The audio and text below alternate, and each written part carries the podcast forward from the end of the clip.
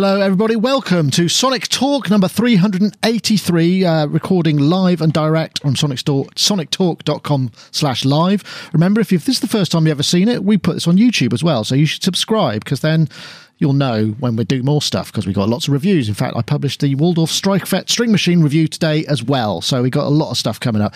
Anyway, I also want to say thank you very much to Icetek for sponsoring the show. We've got the results of the Ozone 6 competition from last week, and they're going to give away yet another copy. Stay tuned for the results and the competition. But in the meantime, we're going to go into our guests. We've got a very special guest this week, and I'm going to introduce him last, because I suspect it will lead on to all sorts of interesting discussions. So we'll start in reverse geographical order, I think, is perhaps the way to do it. And we're going to start here with Mr. Rich Hilton, who's furthest away geographically, but very close to our hearts. Reverse geographical order makes me want to turn around in my chair. Really? I suppose you could. I better check my levels. Hold on, just... So how are you, Rich? Reverse. I'm good, thank you. I'm very good. I'm very glad to hear that, mate. Yeah, so thanks, Rich Hilton, too. Of course, Chic band member and... Noel Rogers studio guy. So you've not been on the road so much in the last week then, perhaps, or am I fibbing? Few weeks, yeah. We're home for about a month, and then it's a quick private show in Germany in early December, and then New Year's in Dubai on a rather impressive list of R&B artists.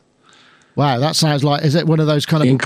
Including The Jacksons and Shaka Khan and Kathy Sledge and... I don't know who I'm forgetting, but it's a big show. That sounds like great fun. Nice. And that sounds like a long way to go to play New Year's. Yeah, it does too. But I'm guessing they might take care of you in Dubai if the Sultan's got anything to do with it. I'm sure. Oh, maybe you're confusing him with the Sultan of Brunei. Oh, but yeah, well. Yes, we're always very well taken care of. Excellent. And we were very well taken care of last time we were in Dubai, so I have no worries about any of that. Ah, excellent. Well, I've never been myself, maybe one day, but thank you very much for joining us this week. Anyway, Rich, and next, well, no, actually, I'm going the wrong way around. Actually, I'm going to go to Mark Tinley. Mark Tinley, creative thinker, hello, sound artist, and perhaps looking quite Guy Fawkes today. I am. I'm afraid I've just gone into a spin cycle, so I'll just say hello quickly and then... Ah, right, that's your washing machine. It is, yeah. I could pretend it's a really interesting sample of something that I'm making, but, you know... Yeah, when it's finished, you play it to us. Anyway, well, thank you very much for joining us, Mark. And now we've got on to our last guest, who is... Adamski official. You may not know is actually related to Mark as well. You know, I don't know if you can tell the family resemblance. Looking very good there. That's a very sort of atmospheric room you got there. Nice light. How are you, Adam? I'm good, thanks. Excellent. Well, Adamski, of course.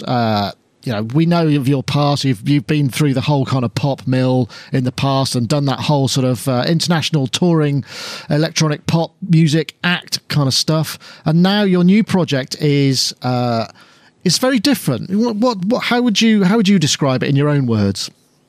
Well, I wouldn't say it's so much a project as my life. Because all I do is make music, as a pastime. And as a livelihood, and I make everything in 3/4 time now. It's not really a project. It's not like, oh, I'm doing this sideline in 3/4 beats. It's like all my music is in 3/4. In fact, some of it is in 6/8. I'm told by people that actually went to college and stuff. But if it's waltzable, basically, that's what I'm doing.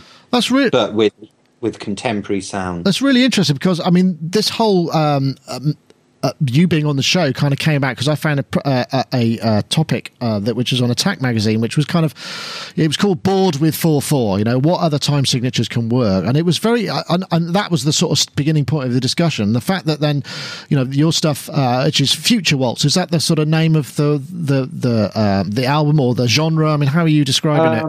I'm calling my label Future Waltz. I also call it three-step, what I'm doing, because younger people don't really know what waltz is. They're probably thinking, yeah, strictly ballroom kind of stuff, which is perhaps not... Or they don't even... if they don't watch that, they've never even heard the word. I mean, I've been working with, like, you know, people in their late teens, early 20s, and they're like, what's that? So, and then I say three-step, and that just makes sense to everybody, if you know. Yeah, I guess so. So what was it that kind of, well, actually, let's just take a quick listen, because I think that's probably the first one, just so that we can kind of get an idea of this, because, I mean, I'm really interested in exploring the route to threes.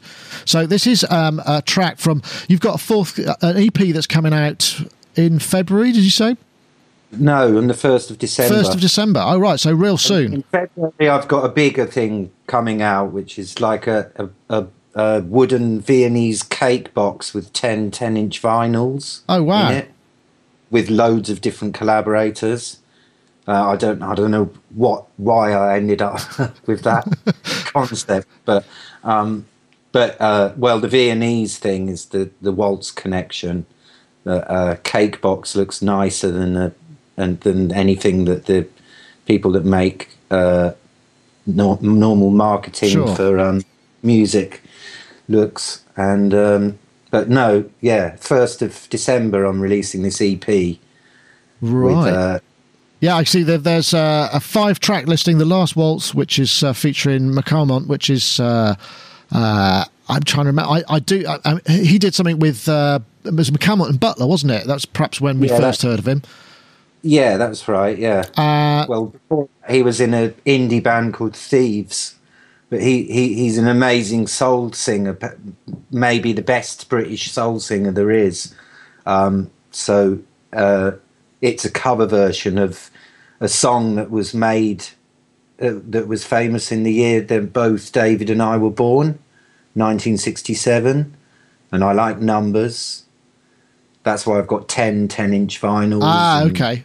So it all has to it sort of ties together that way. Let's take a blast of the track 2. I think it was called "Detonate My Love," which is featuring Harmony. If I play a little bit of this, then you kind of get the idea of where the threes are going.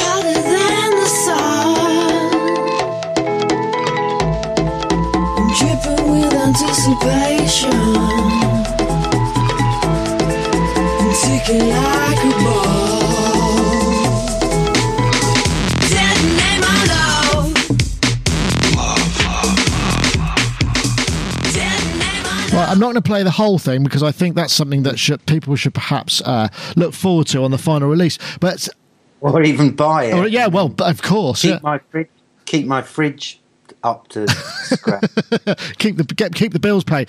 I'm really interested though. You know, what drew you towards threes? Because I mean, you know, you are, you know, one of the kind of icons of dance and electronic, the four on the floor, the rave scene, being through all that, which is just very much, it's actually quite conservative in the restrictions that it places on the way that music is made. I mean, what took you there? Yeah, there's very, very few electronic tracks in 3/4. I've really, really researched it. But traditionally, like, you know, in pop and soul and R&B and rock and roll, there is more. But yeah, since music's become much more electronic in the last couple of decades, people just don't do that. And it wasn't like I was trying to think of something like, oh, what can I do that's different? I actually one of my daughters was living in Venezuela because her mum's Venezuelan, and they were there for a bit, and I was there a lot. And the indigenous folk music's in 3/4. And I just kept hearing these really nice grooves. Very groovy, yeah, I'd imagine. You know, Latin, not like sort of pompous European grand orchestral stuff, which I like too, but it's not so sexy as the way they do it in Latin America. And then I was just, but then I just was tinkering about on my laptop during a tropical storm, non beach day, and and just sort of trying to emulate these bass lines and stuff that, because the instrumentation of the indigenous music is kind of, it's always the same. It's this little ukulele thing called a cuatro. And it's and it just gets a bit irritating after, like, you know, every 3 weeks. Yeah. Yeah, yeah. I can imagine. And then I just started to enjoy working in that time signature so much. I started to just research its origins, and just the more I kind of found out about the formulation of that in Europe in the 18th century or before that, and how it all came around, and the waltz, and how the waltz spread around the world at the turn of the 19th century, and blah blah. Well, I found it fascinating and inspiring. What's interesting to me is the fact that, you know, we are so used to the whole 4/4 thing. I mean, in Rich, you know, from your point, you know, you work with kind of one of the icons of disco. It's very much a 4/4 thing. You might get a bit of 6/8 in there, possibly, but I mean, there isn't much of a history of deviating from that, apart from maybe the phrasing. But actually, the 3/4 thing has been very. Like Adam was saying, you know, it was a huge, big deal, you know, back at the turn of the 18th century, you know, and the whole Viennese waltz kind of thing. It was the meter that everybody used to dance to. Well, yeah, everything you've said is true, except that Niall and I are both classically trained, and we've both done movie score work. So we've worked in all kinds of time signatures, and a lot of time signatures don't phase us at all. Sorry, Adam? Sorry. Interrupt. I do notice a lot of American incidental music is in 3/4 actually, but and I really enjoy like soundtracks more than the movies themselves, oftentimes.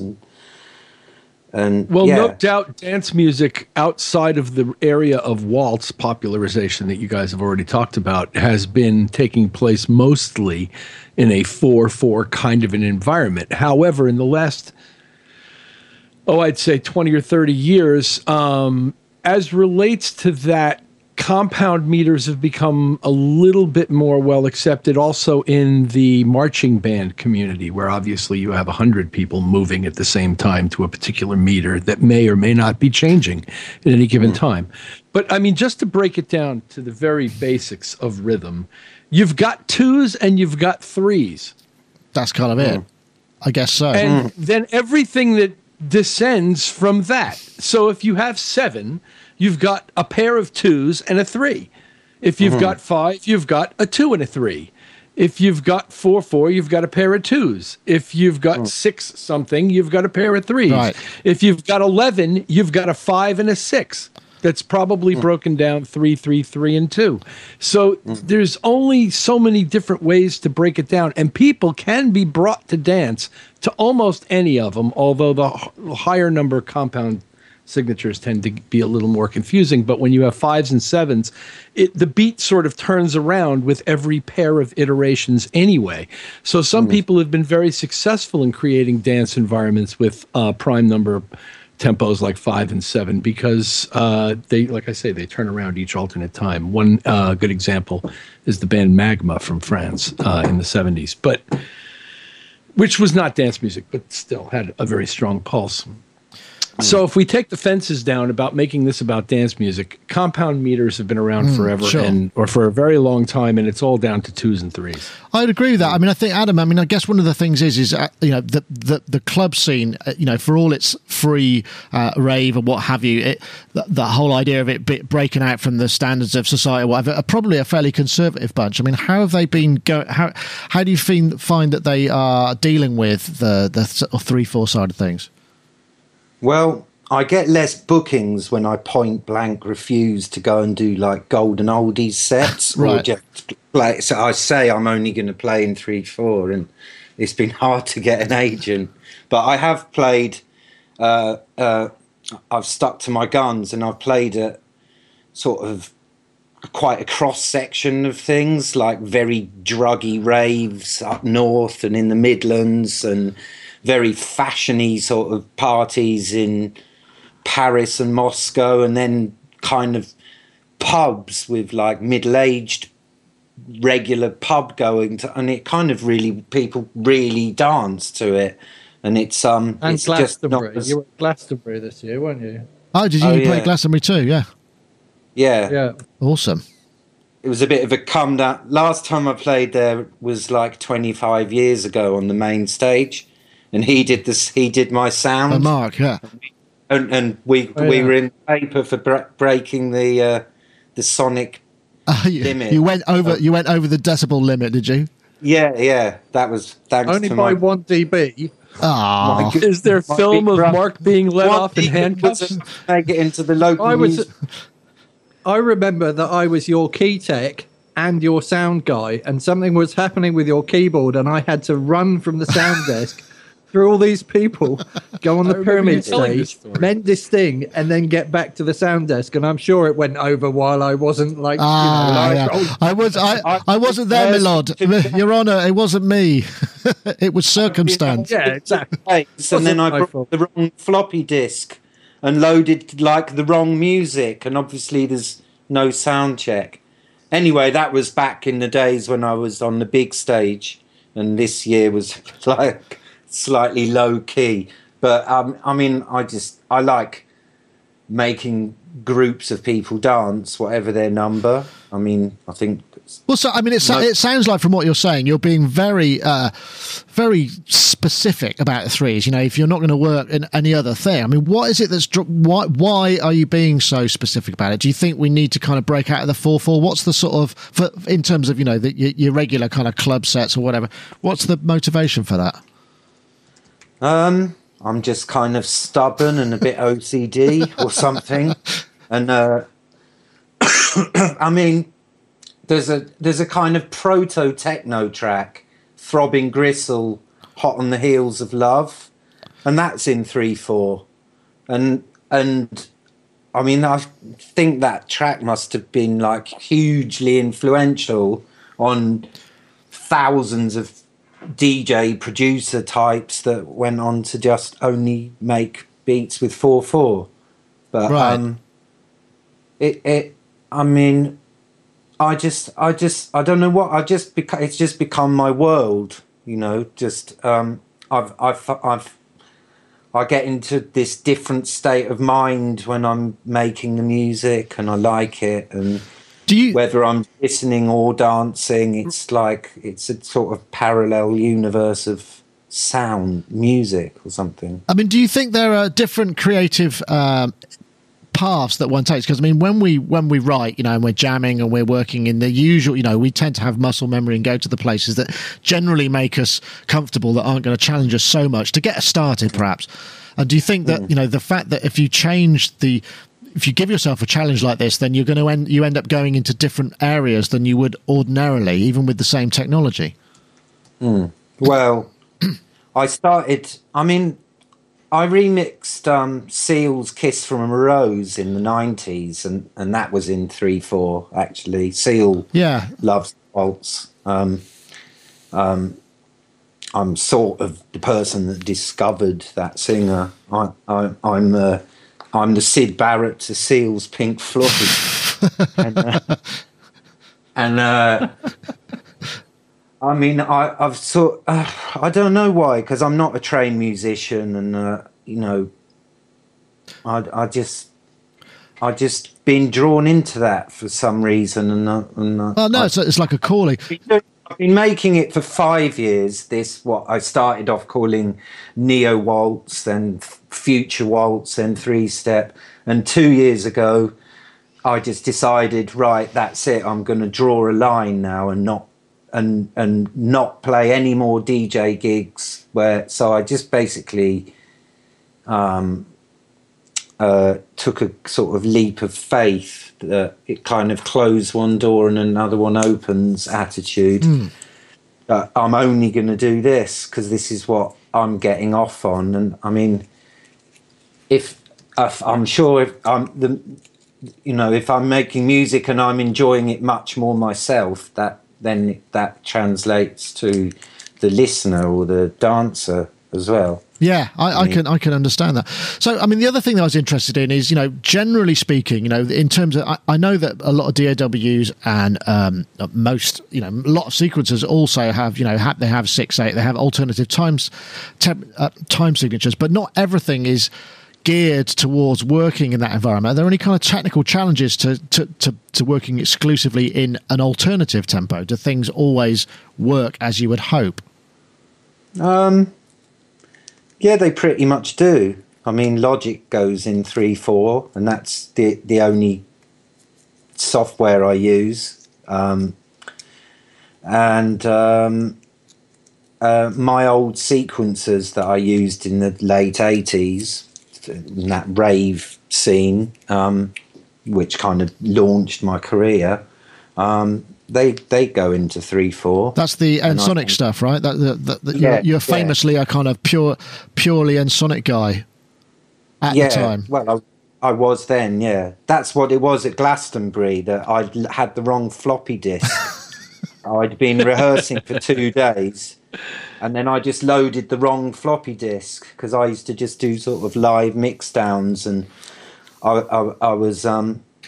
went on stage with I picked an MC who was a guy that I'd met a week before, went past the backstage on a motorbike, and I said, "Do you want to come and MC for me?" This was like the Pyramid Stage at Glastonbury, and he was like, "Yeah, all right." And he was a really kind of gregarious, outgoing, and I'm just really pleased, because I think people, you know, it was the music I hadn't expected to play. It was like that spontaneous. Oh, and he said, "I'll only do it if my mate can come on and play bongos as well." I was like, "All right then." That's a hell of a rider. And that was that Ensoniq and 909 just used to just sound ridiculous through, like, the raves, like just got a big size, yeah. Yeah, the sound systems, they were, you know, setting up sound systems for like Motorhead or Pink Floyd or whatever during, you know, then these guys were like starting to do the sound for those big warehouse and, right. You know, because Turbo Sound kind of came out of that whole thing, didn't it? Really, countryside raves, yeah. And the M25, yeah, and it was just like I would just plug my gear directly into the DJ mixer, and it just sounded just ridiculous, fat. Right, excellent. Rich, in terms of, you know, when. I mean, going back to the kind of notion of working in these alternatives, do you think that we? I know you're saying that it's not uncommon, but in terms of as a listening audience, it is harder to push that. Say, if, for instance, you know, you were commissioned to do a remix of a track that was, you know, maybe could be stretched into 6s or 3s or whatever. I mean, one wouldn't tend to go in that direction because, you know, it's more difficult. It's a more difficult approach. Do you think we're kind of constricted by the conservatism of our own creative parameters as well, or do you think, you know, we should be pushing the boundaries a bit more? It's a bit of bravery. Both. I observe that people are constrained by the fact that their devices default to 4/4, and perhaps that so many people have been brought up over so many years hearing almost nothing but 4/4, that to them is rhythm. But I also think the second part of your premise, which is that we should be stretching more into other things. And as regards whether it's more difficult on a dance floor, I'm not your resident dance floor expert here, but I think when done well and done smoothly, people don't even realize that they're dancing to 7 or whatever. They were right. They don't know it's 3/4. Sorry, Mark. They should. Oh. They shouldn't feel. It shouldn't feel saying, like. I think when it's done, stuttering motorized deal. Yeah. Sorry, Mark. When it's done well, you just don't know that it's in a different time signature. And one of my favorite bands is Led Zeppelin. There's loads of weird time signatures in there, which I just wouldn't notice. if I didn't sit and actually try and play those parts on the guitar. Then when you try and play it, you're like, oh, hang on a minute. What happened? It's turned round in a really weird place. And Warren Cucurullo is one of my favorite people for turning things around in weird places. I mean, working with Duran and trying to put things on the grid in Logic and having to change the time signature all the time was a challenge, because I only think in very simple mathematical terms, I suppose. Right. So he was always like turning things around, like one beat at the end of a bridge or something. You're like, this has thrown out my whole making music in patterns and putting them together as patterns kind of idea. And I had to sort of nudge things along the timeline or work out a way of doing it before we were doing things on a sequencer with a timeline. I think I was using opcode vision, and that's all pattern based. So I'd have to write little tiny patterns in just to fill us to kind of resolve right. It. But, I see what you're saying. But so if it's done, and I went to Adam's evening in Hackney, and that was brilliant. I really enjoyed that. And a young woman called Orange Carrera, is that her name? Taught me how to dance, how to actually waltz properly. Brilliant. That's excellent. I loved it. I've got to have a short commercial interlude. I don't know, Adam, if you're able to stick around, and I wanted to discuss a little bit further about collaborative aspects and working with people as well. Is that going to be okay with you? Yeah, I'm here in my bedroom. Okay. Smoking. Yeah. All right. Okay, cool. Yeah. All right, well, sure. I'm just going to hit the ad button, and then we'll be back in a sec. Okay. Of course, our sponsors are Icetek, and in fact, one of the big things that they've just announced is Ozone 6, massively influential in the mastering world. Ozone has all the essential. I'll let Matt take it away from here. Exciter, stereo imager, post equalizer, maximizer, and dithering. Try Ozone 6 for yourself. Download the free 10-day trial at icetek.com. Right. Well, as we know, every week we also run a competition with Icetek, and we have a winner from last week. I'm just going to bring that up now. The winner is, in fact, a chap called Graham Heiner, who is at State of Head, his Twitter handle, at State of Head. And he posted, and we picked him out as a winner with the random number selector. And he said, look forward to some tasty mastering. Thanks to Nick for the show and Icetek for the giveaways. So, please do get in touch. Graham Heiner at State of Head. You have won a copy of Ozone 6, and the Icetek Fairy will bestow it upon you when you supply me with an email address. I can pass it on to her. And, of course, we've also got another competition this week. I believe there's a big release coming from Icetek tomorrow, so there may be something else different tomorrow, but the competition this week is again for a copy of Icetek 6. And what you have to do, you have to be on Twitter, you have to send out the hashtag. Well, basically, if you tweet this, the hashtag #SmarterMixDecisions to at Icetek Inc. and at Sonic Nick, then that will enter you the competition. But don't just do that. Why don't you attach a comment as well, because it always gives us a little bit extra, because we know that they read it and I read it, and it's always nice to see what you're thinking about the show. Drop any feedback in there, tell me how great I am, or or not, at the case. All good stuff. So once again, what you have to do is tweet out the hashtag #SmarterMixDecisions at Sonic Nick at Icetek Inc. And do check out Icetek Ozone 6. Even if you haven't already got it, or you think you're going to win, it's well worth it. You get a 10-day free demo, and it really is kind of one of the most interesting and fully featured creative mastering plugins. There, I got it out in the end. Crikey, that was a bit of a struggle. Ah, there we go, Mark. Back again. Oh, I'll switch those back on again. So one of the things I was interested in also perhaps exploring is, it's fine if you're going to inhabit a particular time signature world, but a lot of your tracks are based on collaborations with other artists. Yeah. And how are they responding to it? Do they find it kind of particularly challenging to work in that way, or does it kind of... How does that work? Well, I work with a lot of rappers, and some of them just can't do it. And I just think how musical are people. Some people just get it straight away. Sometimes I write a song for someone to sing, and other times they come up with the song.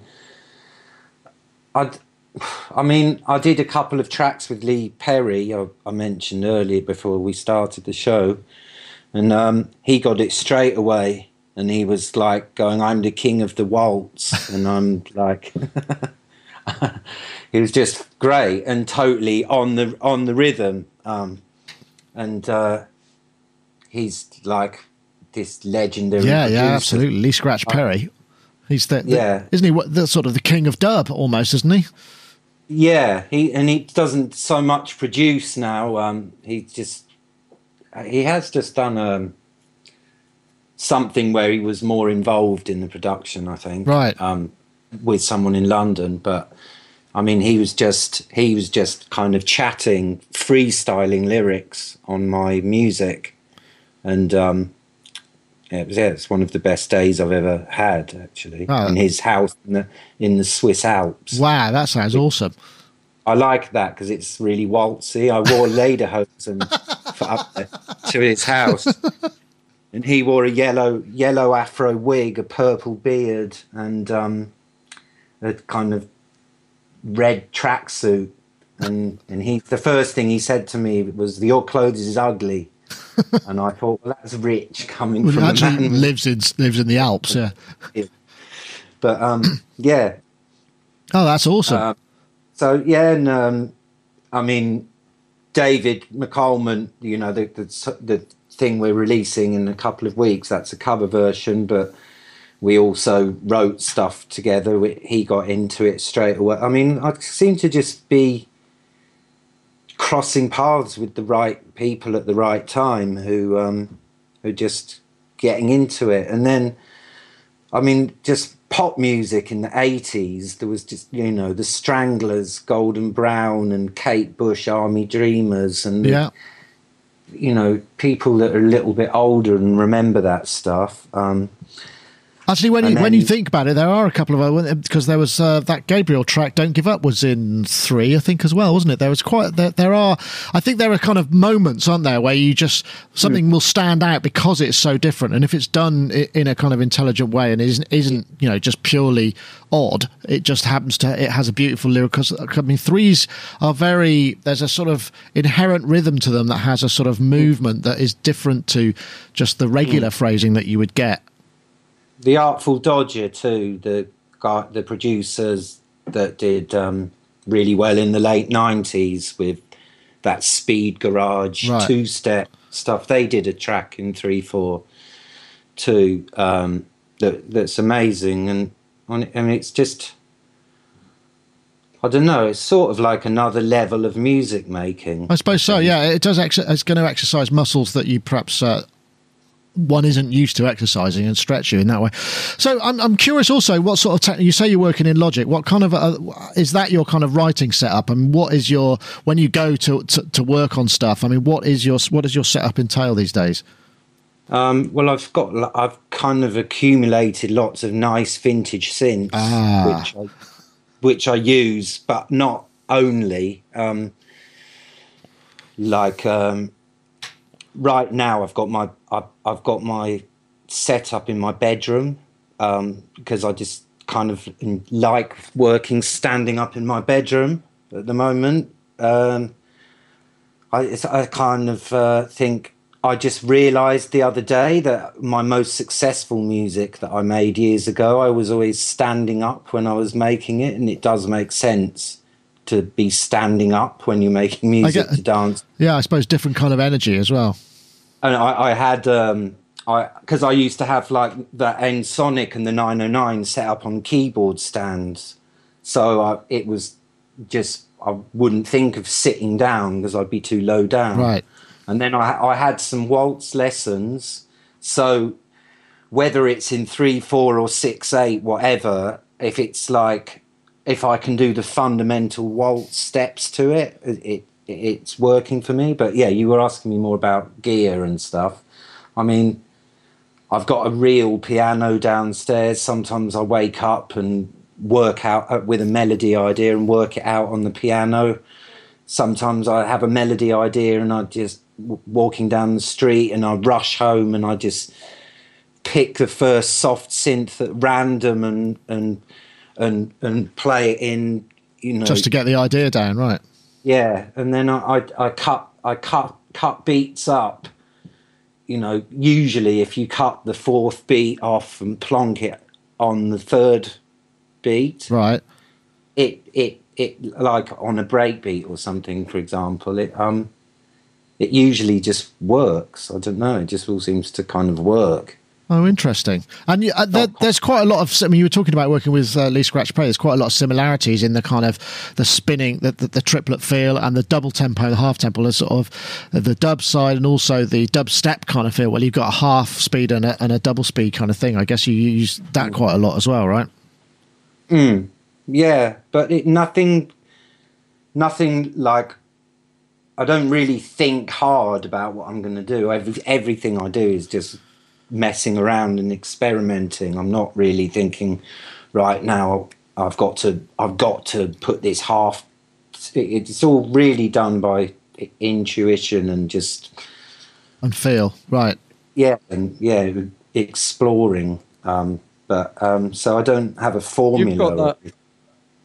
Adam's got this kind of amazing voodoo that happens around him and electronics. I remember going around his house and he was doing a remix of something, and he'd got the record that he was remixing on an SL 1200, and he said, what do you think of this? And he switched on the SQ80 and the 909, put the record on, and the whole thing played in sync for about 5 minutes. And I was like going, how are you keeping those two things in time? And they just kind of stayed in time. It's like this kind of, there's a magic that happens somehow. I would have been there for years trying to get the SMPTE code to connect to the whatever.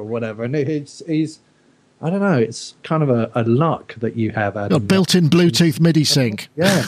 Well, yeah, I had the Roland System 100 that I'd swapped all my old 90s gear for, like Akai's and all these Atari and everything. I swapped all my gear when I was living in Italy, and I was leaving, and I went to sell all my gear in a music shop, and I saw this System 100 and the Roland, I think it's from 1975 or 6, and beautiful thing, yeah. And I thought, I want that. And I just swapped all my gear for that. and my girlfriend at the time, it was a bit like Jack and the Beanstalk, like he went and swapped the family cow for some beans. She was like dusty old grey thing, you know. But for about 2 years, I didn't have a CV to MIDI converter thing.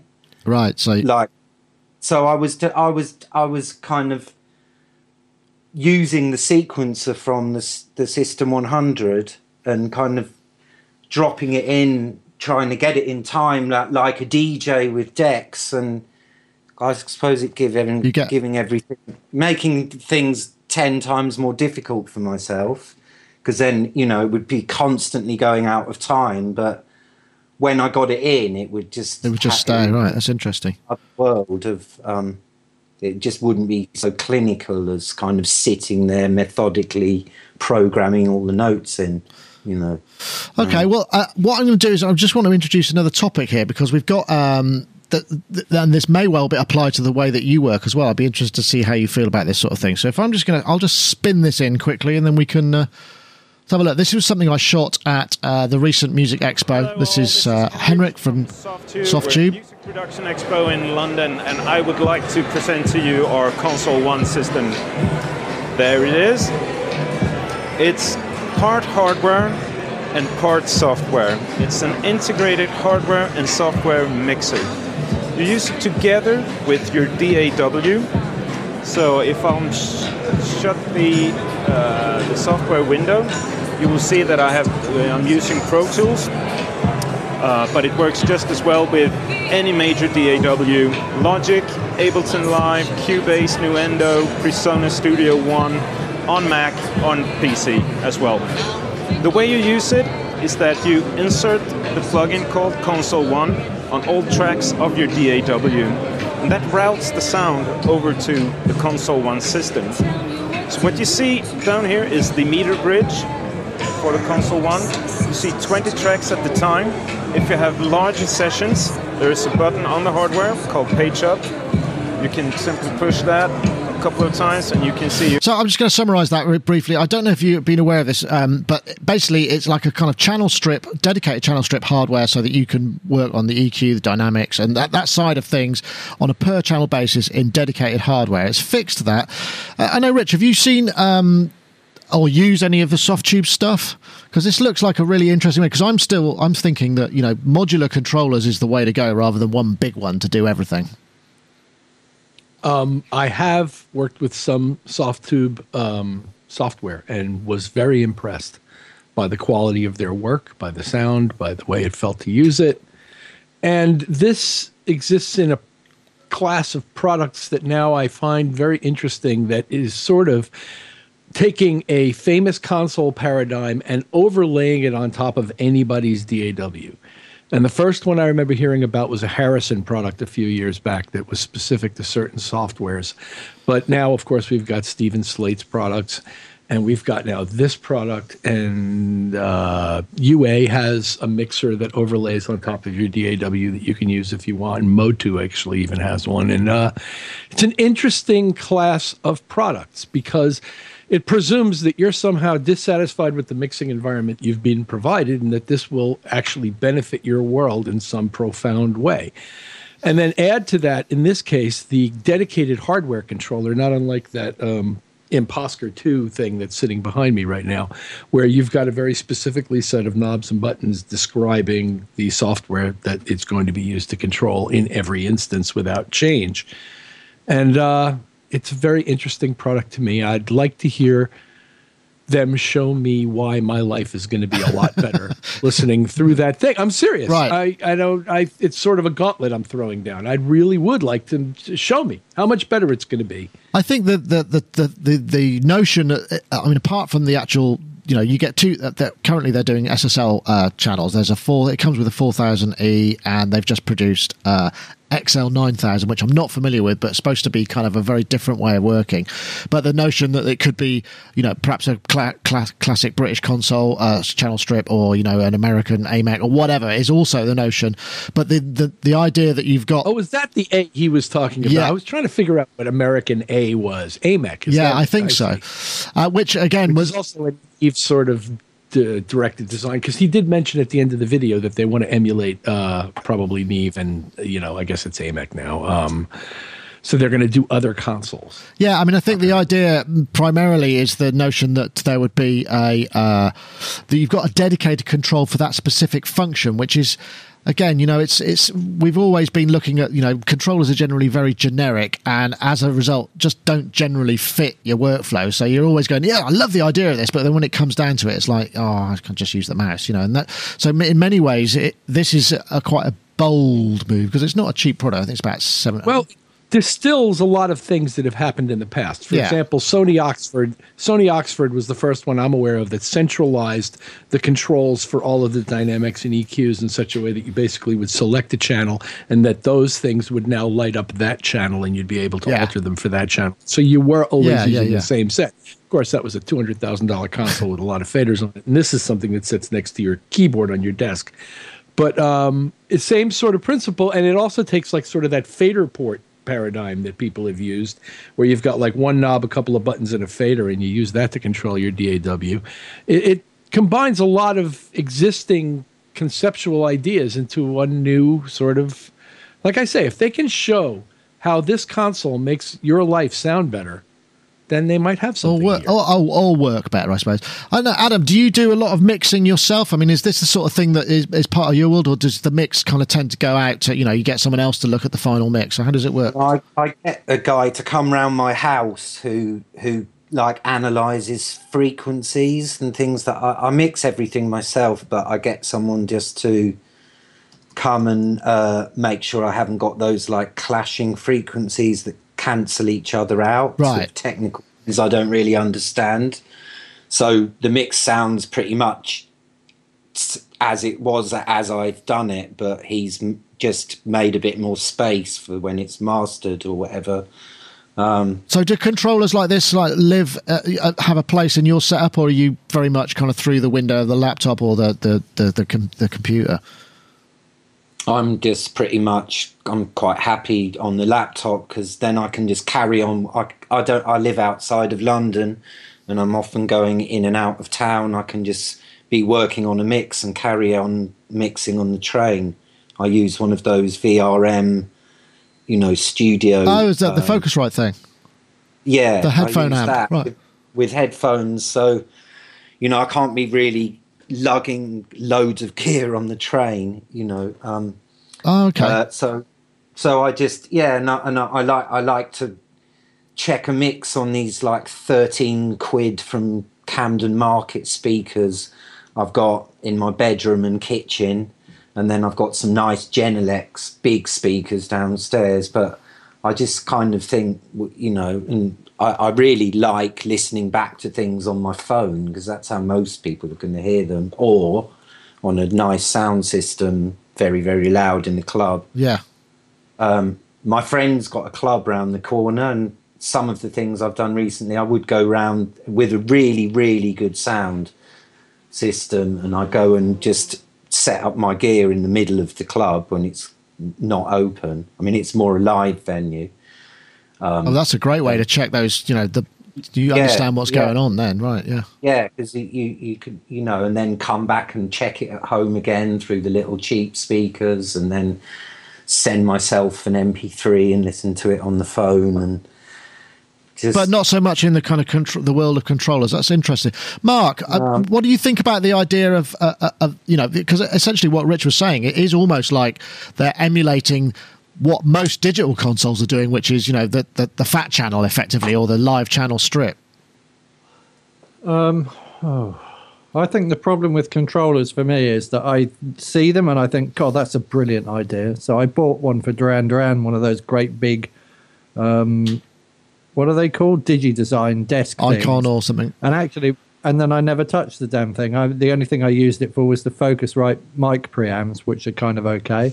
And then I buy those, you know, I buy those little things, and then they always end up in boxes around my house, and I end up doing it with a mouse on the laptop screen. And I think the only thing I use that has got controls on it is the pod.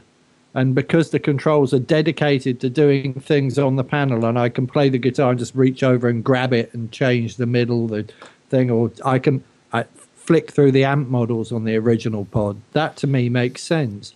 So the reason I use it is because the controls are attached to the thing that's doing the thing. Right. And I think as soon as you separate the thing that's doing the controlling from the computer, so if this is a plug-in, and it's a controller that goes with a plug-in, it's just something I'm never going to set up. It would be in a box underneath my sofa, and I'd probably be using the nice sounding plug-in with the mouse. I think that's fair enough. The thing that struck me about it was, you know, that combined with a large fader bank, if you were into the console way of working but didn't want a full console, you know, you could use it in a number of different ways. But I can understand if it forced you. If it forced you to route the audio through the actual physical unit, so that maybe I had 8 outputs, or maybe I plugged the USB into the side of my computer or the Firewire, and the audio goes off down the USB and into the box and does some clever DSP in the box and then spits it back into the computer. So if it's actually tied to the, you know, if the functionality of it is tied to its processing hardware, then it makes sense, because you'd want to plug it in. You'd go, oh, hang on a minute, I want that sound. I'm going to plug that thing in to get that sound. Right, okay. But if it's just controlling a plug-in, I think, me personally, it would be under the sofa or leaning against the wall at the back of the studio, or just, you know. As Rich often puts it, the doorstop. Yes. Too long to plug it in. Could be a doorstop to the future Hall of Fame candidate. It could be. But exactly. Yeah. If it could be demonstrated to make your stuff sound better, that would be a reason to put up with it. Right. Okay. So it's a hindrance.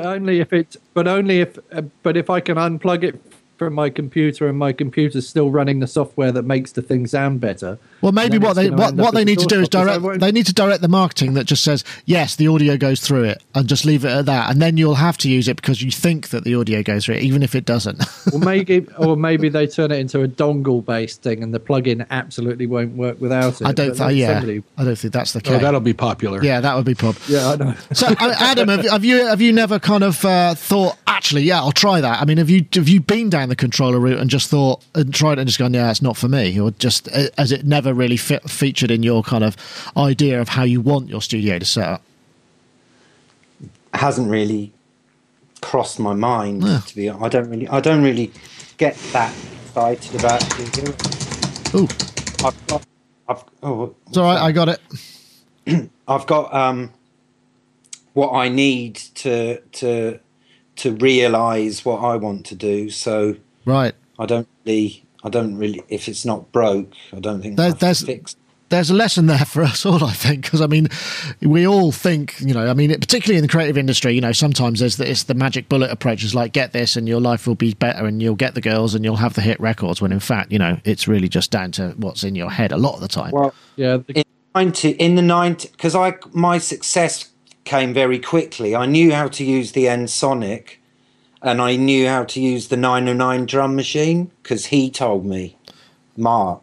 Hey, me. My big brother showed me. I bought his 909 basically, and he showed me how to program it. And then another guy, Jimmy Polo, showed me how to program the Ensoniq, and I learnt those bits of kit really well. And then because I got a record deal so quick, I was going in these expensive studios, which was a complete waste of time and money. I now see retrospectively, and then employing people to program for me. And I found it all intimidating. And because I was like busy doing PR and partying and stuff, I didn't really keep up with the, you know, the way everything was moving forward. And my friend Layla, who's a producer that works with Bjork and people like that, she used to call me a white gloves pussy producer because I didn't do anything. I just sat on this sofa at the back of the studio saying, can you sample that for me? And can you do this? Unless it was like, you know, programming in a line on the Ensoniq, I didn't know how to do anything because I was kind of spoiled by always being able to afford to have people do that for me. But then when it got to the point when I couldn't, my friend Layla kind of bullied me into getting a laptop and becoming hands-on again. Did you find that kind of gave you, you know, was that liberating or was it a pain in the ass? It was really, really liberating. I mean, I was like, oh my God, because I had bought like loads of bits of gear throughout the 90s and thought, right, I'm going to sit down with the manuals and learn this. And I'd then find it all overwhelming and it would just sit there getting covered in dust and I'd sell it for a third of the price. So I thought, oh no, I'm going to get a laptop and I'm going to get all this stuff and I'll never get my head round it. But my friend Layla, So what? I'm curious. So was it Logic just by default, or was there something that drew you to that? Was it? It were just all the people that I knew that made music, who I could ask, how do you do this and how do you do that? They all used Logic, so it just was logical. Ah, yeah, very good.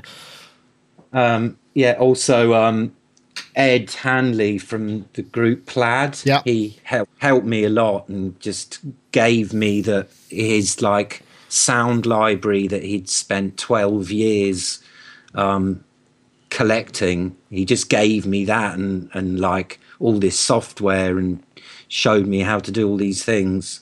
And there was like really great support from great friends, really.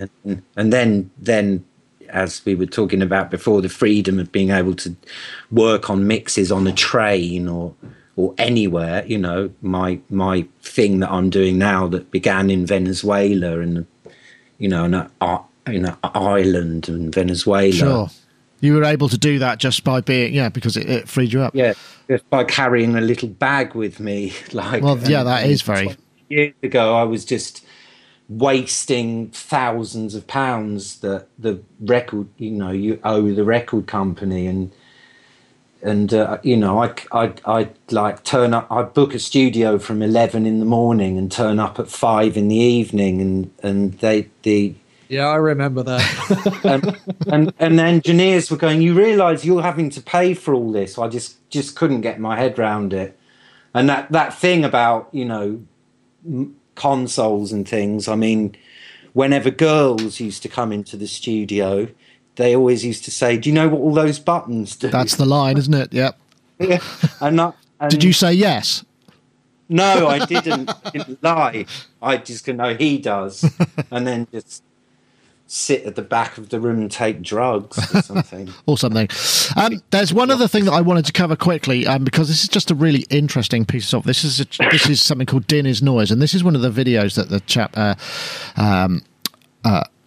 Jag Sampath has put together. Afternoon, ladies and gentlemen. This is your Captain Jag Sampath back on the flight deck. Din is Noise 12.0 work in progress from Chennai, India. So in 12.0, you're going to be able to morph between waveforms, so transform one waveform into the other, and the timbre of the sound will change as you morph, yeah? So in preparation for that... This is just so hypnotic. I'm going to fast forward it a little bit because he's adding extra harmonics and just see what happens to the way the interface changes. It is absolutely... Let's see if I just fast forward it a bit. There we go. What is going to demonstrate the morphing, yeah? So this is a circle now. There's too much background noise. I mean, there's like tuk-tuks, buses, cars. He's in Chennai in India. People, motorbikes, ceiling fans, washing machines, you name it. This is India, okay? Anyhow, the work goes on, okay? So basically you have... so I've turned the make shape form on and you have the circle. Now if I add harmonics, this shape will change, and that will change the timbre of the sound. So, and that's what I wanted to show you. So it's kind of, you're morphing the circle into other shapes, into other circular shapes, because the harmonics always produce a very circular shape, okay? I'm going to fast forward it because he's quite... here we go. See?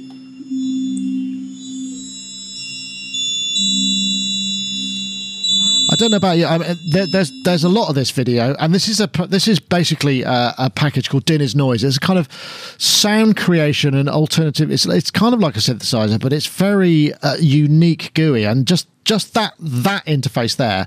I was just sitting here watching it for about an hour yesterday because it was just so hypnotic. I don't know how it's going to work in terms of.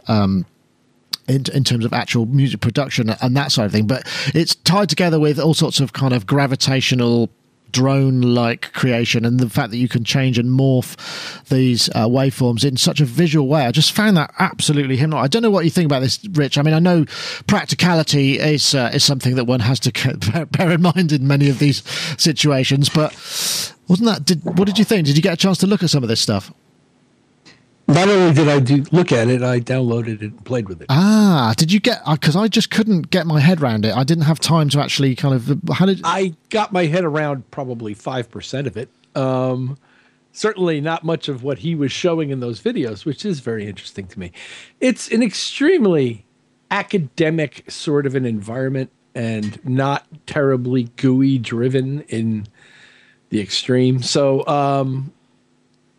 it's conceptually very interesting, and I enjoyed messing about with it, and I think I would enjoy messing about with it in the same way that I used to enjoy messing about, say, with Metasynth. Not that I'm comparing the two, because they do very different things, but just in terms of the way I would interact with it and how it might end up in my workflow.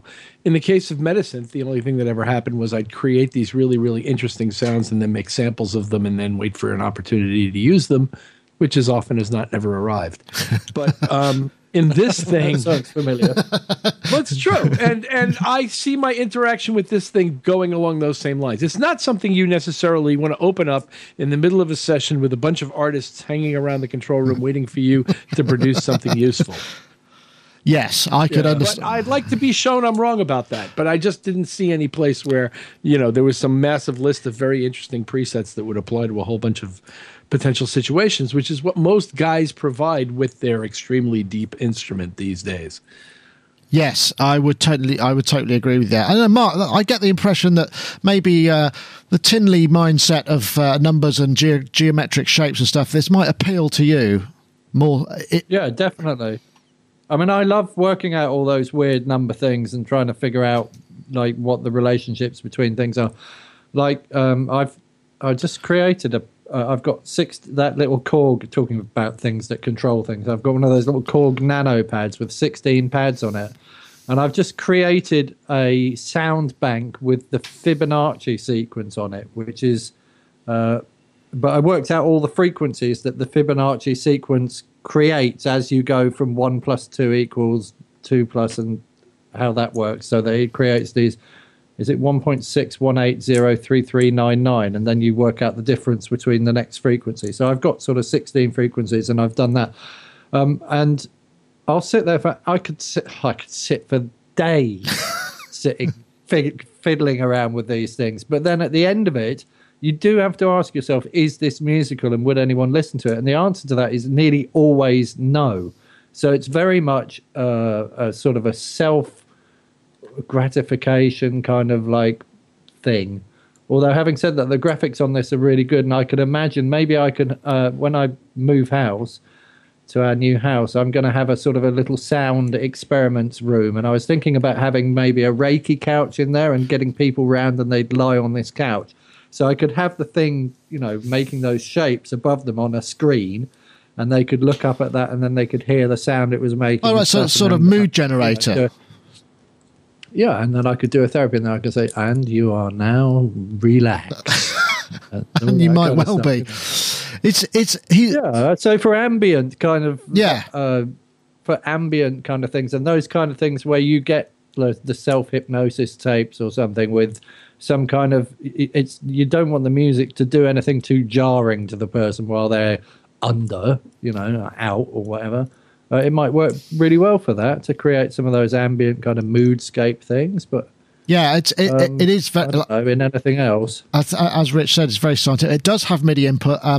This is something that the guy Jag Sampa is a really interesting bloke. He's a mathematical. Yeah, he tours talking about physics and maths and music and the way that all these things relate. I mean, it's his first and probably last audio project. Originally, he's from the field of computer graphics, animation, film, games, and he's interested in using Bezier curves and all aspects of computer audio synthesis, as he felt it hadn't been fully explored. It feels like it's a kind of it's a stop on the way to somewhere else, and I think some of the things that he's visualized are really truly amazing, and that's something that's quite interesting. I mean, do you, Adam? You're working very much in software. I mean, how do you feel about those sort of generative type packages which will help let you explore textures and that sort of things? Do you prefer to kind of hit a note and have something happen, or are you happy to... Yeah, I just like to get straight to the point, really. I mean, looked very nice, and I just don't find I have enough hours in the day to... I like beats and melodies and instant gratification. I guess I'm old-fashioned like that, and I could totally understand that. I mean, this is one of those things that would be a bit of a time sink. I mean, I suppose I used to sit and play on the piano every day for hours and hours, and things would come out of that, so I suppose the same thing could apply to like that, but I don't do that either anymore. Right. I sit and play the piano for hours and hours. I like to get, I have a lot of ideas happening a lot all the time, and I just like to just get in there and make things. Oh, I can understand that. For those who are interested, though, if you go to dinnersnoise.org, you can download. There's a free version, which I'm guessing is what Rich downloaded. The interesting thing is also it's available as Mac, Windows, and Linux as well, and also It's like $20 for if you want to buy the thing, and you get the download. I've got the download, and I hope to enjoy it a little bit and explore it. But I like the idea of having that thing just running, you know, because it's just it's almost like the kind of fish tank screensaver or the open fire, you know, that some people put on a screen in the back of a studio just to give it that sort of atmosphere. And this thing, it's very beautiful. I mean, beautiful mathematics is not a bad concept, I guess, but perhaps as an instrument at the moment, it probably would require a bit of it's more challenging. And I think he does say, you know, the workflow is Din's weak point, you know, and that is, but he's just released a version 13, so I mean, he's done a lot of work. This has been in development over 8 years. I don't know if it's a full-time thing or whether it's just something that he's kind of dipped in and out of, because I guess he's obviously able to do other stuff as well. But very beautiful. And I wanted to thank, because it was Eric Cole, Eric Luriculo, who sent me that link and said, "Oh, check it out," because we were talking about unusual synthesizers and maybe alternative ways of doing it. Anyway, I think this is probably a good time to sign off, because we've been chatting for ages and it's been great fun. And I want to say thank you very much. And I've run out of things to say, but we do try and keep the show to around about an hour, and we're at hour 15 already. So thank you very much, everybody. I want to say thanks to everybody in the chat room for joining us. Been there, and plenty of people there having a chat away. So please do check out if you've missed the live stream. I guess there's no point in me saying this, because you won't be watching this either. But if you didn't see the live stream, you're just watching this, we do stream live every Wednesday, 4 p.m. UK time, sonicstake.com/live. That's the time and the place for Sonic Talk. So, Rich, I'll come to you. I'll say thank you very much for joining us, and I shall expect to hear your Dinner's Noise masterpiece perhaps by next week, if that's all right. It might take a few years, but I'm working on it. Okay, excellent. But thank you very much for joining us, Rich. I'm guessing off to the studio now to whack some more hotties, as I'm fond of saying. Gosh, I hope so. Anyway, thank you very much, Rich. And also I will say thank you very much to Mark Tinley, who's there in Glastonbury. And I do check out the Dinner's Noise thing. I think you might find it kind of fun as well. I am. I tried to download it and it just wouldn't run, because Windows Explorer is not very good. And it jammed my whole machine up, but it's not anything to do with that program. I need to find an alternative to Windows Explorer, I think, for this particular machine, because it just doesn't agree with you. Yeah.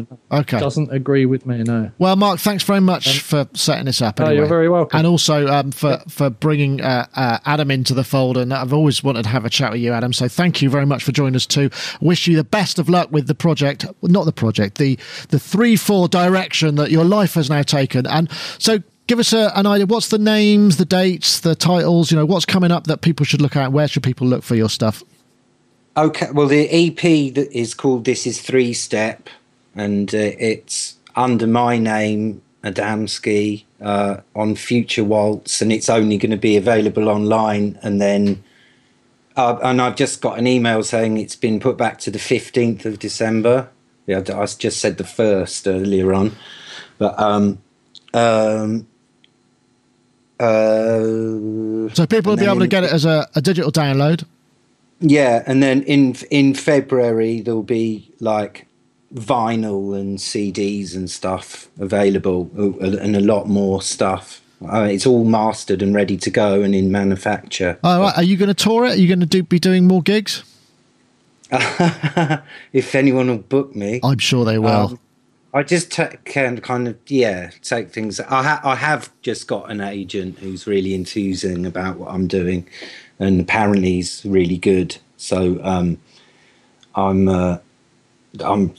looking forward to. I've got a few bits and bobs coming up, and going to do something in Berlin in a couple of weeks, and in London. And excellent. So, will people be able to find that information on the adamskiofficial.com? Will all that stuff be up there? If someone puts it up there for me, because I never remember to do anything like that. That's a job for your agent. Get him on the case, or her. Yeah. Anyway, Adam, thank you very much for joining us. That is Sonic Talk. Obviously, don't forget, if you wanted to enter the competition, we also have the giveaway from Icetek. Remember, I'll just a reminder there. If you want to win Icetek Ozone 6, tweet Smarter Mix Decisions to @SonicNick, @Icetek Inc., and you will be entered in the chance to win Icetek's Ozone 6. And watch out tomorrow, because I think there is tomorrow Thursday? Yeah, tomorrow there's going to be some more exciting news from Icetek. We got something ready to go that we filmed yesterday. So anyway, that's it for Sonic Talk number 383, and see you later. Thanks a lot. Yeah, thanks.